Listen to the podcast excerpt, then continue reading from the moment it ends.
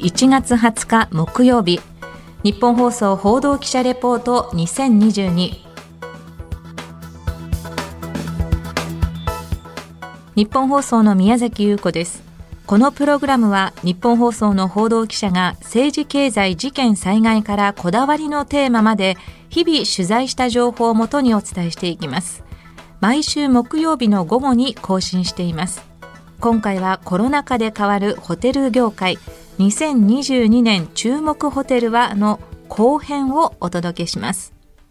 1月6日にお届けした回はコロナ禍で変わるホテル業界や今年開業の注目ホテルなどについてゲストの武田さんにいろいろお話をお伺いしてきましたが後編では今注目しているホテルやこれからのホテルはどうあるべきか、ま、ホテルの未来についてお伺いしていきたいと思います。え武田正樹さんです。今週もよろしくお願いします。よろしくお願いします。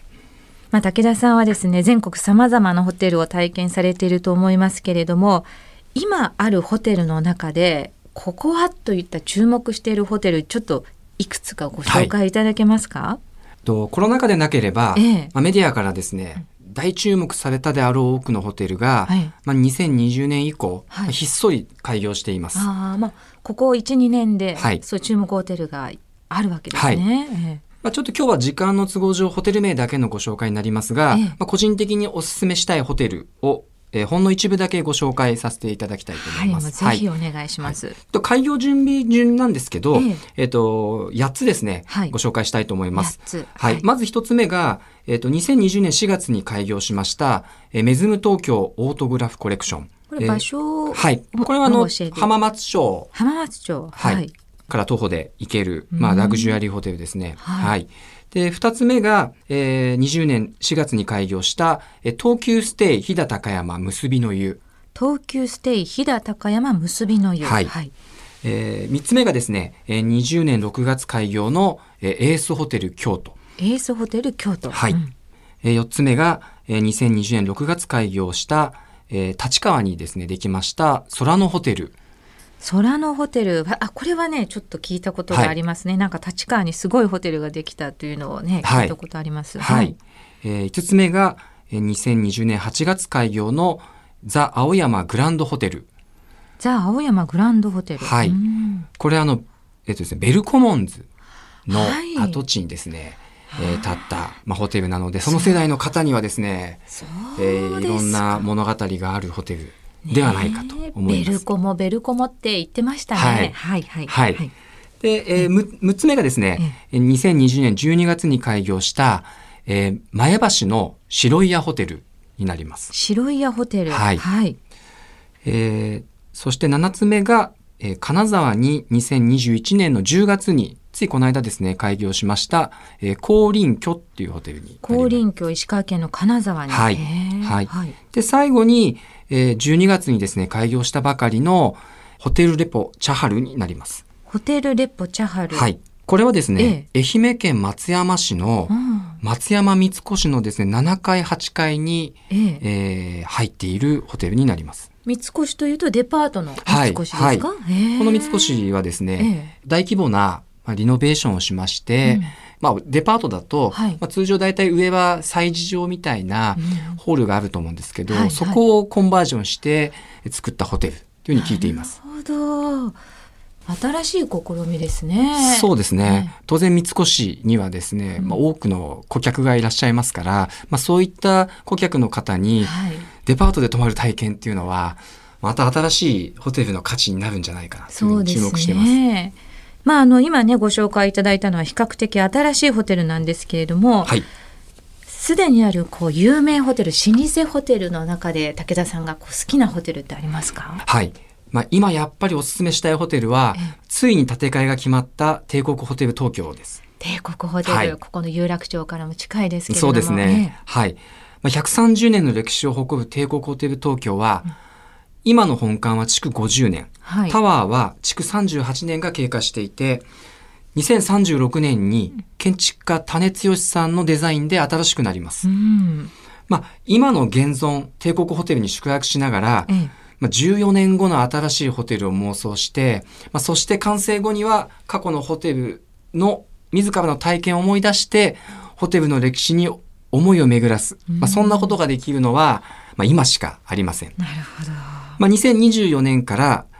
段階的に工事が始まるそうなので、まあ、現存のまま帝国ホテルを体験できるのはあと2年しかありません。んまあ、行くなら今ですね。なるほどね。あと何かありますか、はい、まあ、そして、まあ、個人的に大好きなホテルなんですけど、まあ、西新宿にあるパークハイアット東京です。あはい。はい、まあ、新御三家と言われたこのホテルも、まあ、1994年開業なので、すでに築28年が経過し、まあ、なかなかの古巣になりましたが、うん、まあ、このホテルは今でもですね色あせることなく、まあ、私地上最も素敵なホテルの一つですね。そうなんですね、はい、あのまあ、西新宿でこうホテルのこうあの先端が少しこう斜めになって、はい、こう段々になってる、はい、3つね、はい、こうギザギザになってると言っていいんでしょうか、まあ、そういったあのフォルムのホテルですよね。そうですね。えー、あのホテルのエントランスが、えー、まあ2階になるんですが、はい、2階のエントランスから41階にですね、上がるエレベーターは、はい、まあ最初は結構薄暗いんですけど、うん、まあでも上がるにつれて、まあ、エレベーターが徐々に明るくなってきまして、まあ、41階のドアが開いた瞬間、こうまばゆい自然光が降り注いできて、まるで天空に来たかのような、まあ、そんな空間なんですね。うんなのでこのホテルは、まあ、このエレベーターの体験からですね、まあ、こう分かってるんですけど、うん、もういつも行くたびにこうワクワクします。はい。まあ、パークアート東京は、はい、まあ、同じような多くのファンが、まあ、たくさんいると思うんですけど、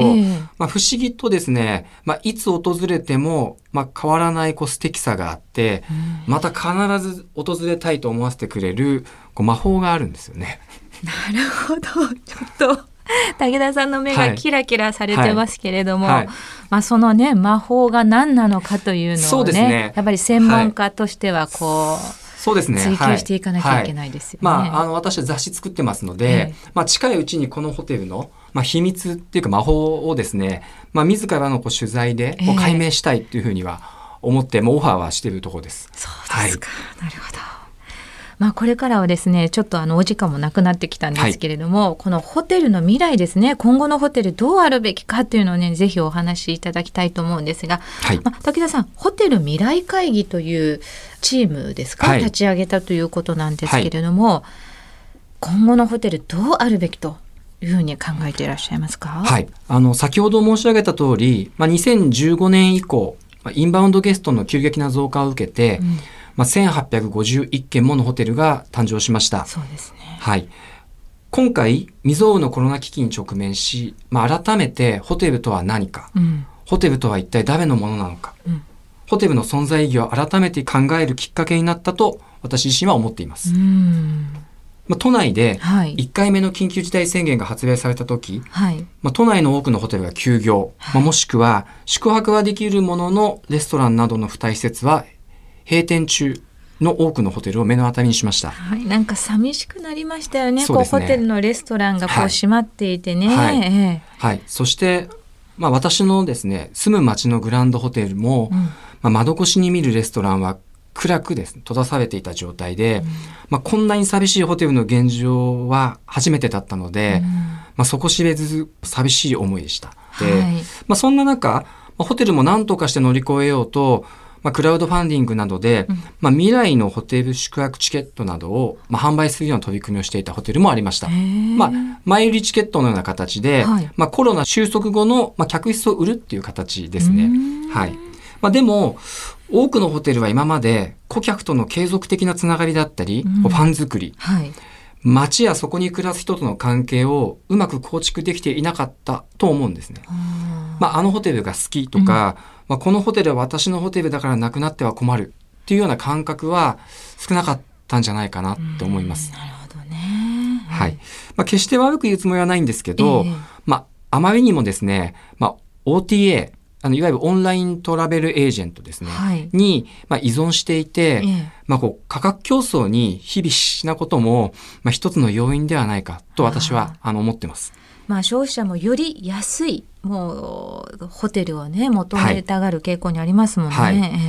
まあ、自分たちのホテルはなぜ選ばれて、うん、まあ、どういった目的で利用されているのか、まあ、自分たちのお客様は誰なのか、うん、まあ、本来ですね知っていなければならないことが、まあ、ホテルは知らないっていうことが多く、まあ、それって普通じゃないですよねっていうのが現実じゃないでしょうか。なるほどね。まあ私たちラジオ局などもよく言われますけれどもこうリスナーをイメージせよとかですね 私たちラジオの顧客はどういう人たちなんだって言った実像を思い浮かべながら喋りなさいなんて、ね、よく言われますけれどもね。はい、まあ、だから、まあ、コロナ禍でホテルが悲鳴上げて助けてって言ってもですね、えーなかなか手を差し伸べてくれる人は少なかったと思っています。うん。はい、まあ、そもそも、うん。それをホテルは誰に向かって助けてと発しているのか、はい、まあ、そしてゲストは助ける理由が見つからないわけですね。まあ、でも暮らす人にとっても町のホテルがなくなったらなくなったらって困るってこと結構あると思うんですよね。はい、まあ、そんなこと考えてたら、うん、まあ、まるでここ数年続いている、まあ、地方百貨店の閉店と同じような気がしています。まあ、閉店した百貨店の多くはその後暮らす人にとって以前よりも魅力ある施設に生まれ変わることって多分少なくて、まあ、誰が使うか分かんないコミュニティセンターみたいなものになってたりしますよね。はい、まあ、あともうちょっとこれは終わりにしたらいいなと思うのは、ええ、まあ、日本の多くの温泉街で見られた、まあ、巨大な温泉旅館ホテルの数々ですよね。はい。うん、まあ、ああいうのはもうこれからの観光の未来としてはもうちょっとオワコンじゃないかな。うん、なんかバスで乗りつけて、はい、旅館に直行して、ええ、まあ、旅館の中でもご飯2食食べて、え、まあ、お土産まで施設内のお土産売り場で買い物して、まあ、下手したら外に一歩も出ないまま、うん、まあ、観光バスでまた違う観光地に去っていく。う。ん、まあ、だから観光地とか街がですね、うん、こう錆びれていくはい、まあ、地域にお金が落ちてないですからね。こう旅行業者がプランした、えー、そのメニューの中だけで旅行が終わってしまうということですよね。はい、そうですね。うん、まあもうそういうもう自分たちだけが儲かればいいとか、うん、まあ宿泊施設だけが儲かればいいみたいなものはこうお詫びにしませんかっていうのはね、うん、強く思います。まあまずはこう競争じゃなくて、まあ、共に観光、まあ、街づくりを盛り上げるために、まあ、共に作るっていう意味での、まあ、競争ですね。はい。まあ、そんなことで、私としては宿泊施設は、まあ、もっと街に開かれた場として観光と街づくりが一体となって共生する未来にホテルが伴走できたらいいなって思ってます。うんうん、まあ、数年後には何もなければまたインバウンドゲストが戻って多くのホテルは忙しく賑わうんだと思います。はい、まあ、でも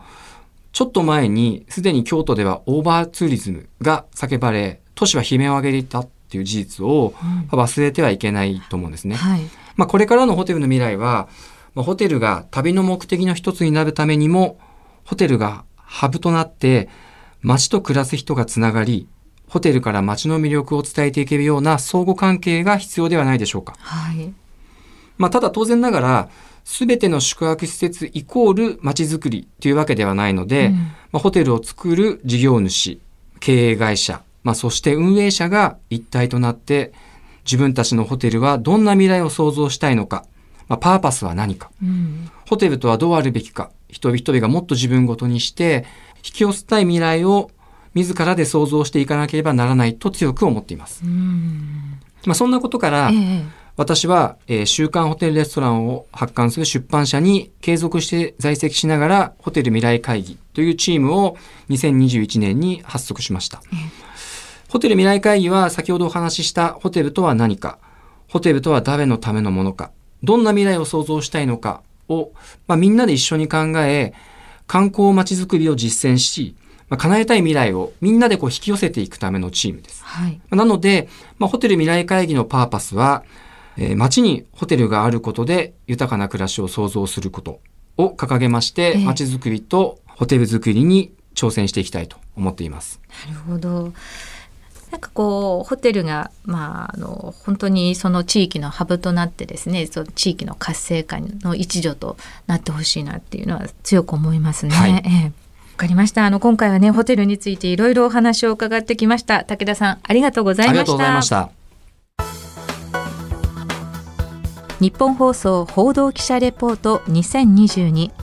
次回は藤原貴根記者が担当しますテーマは雑誌編集長が語る GoTo トラベルが再開したら春までに訪れたいおすすめ国内観光地です。どうぞお楽しみに。今週もお聞きいただきありがとうございました。日本放送の宮崎優子でした。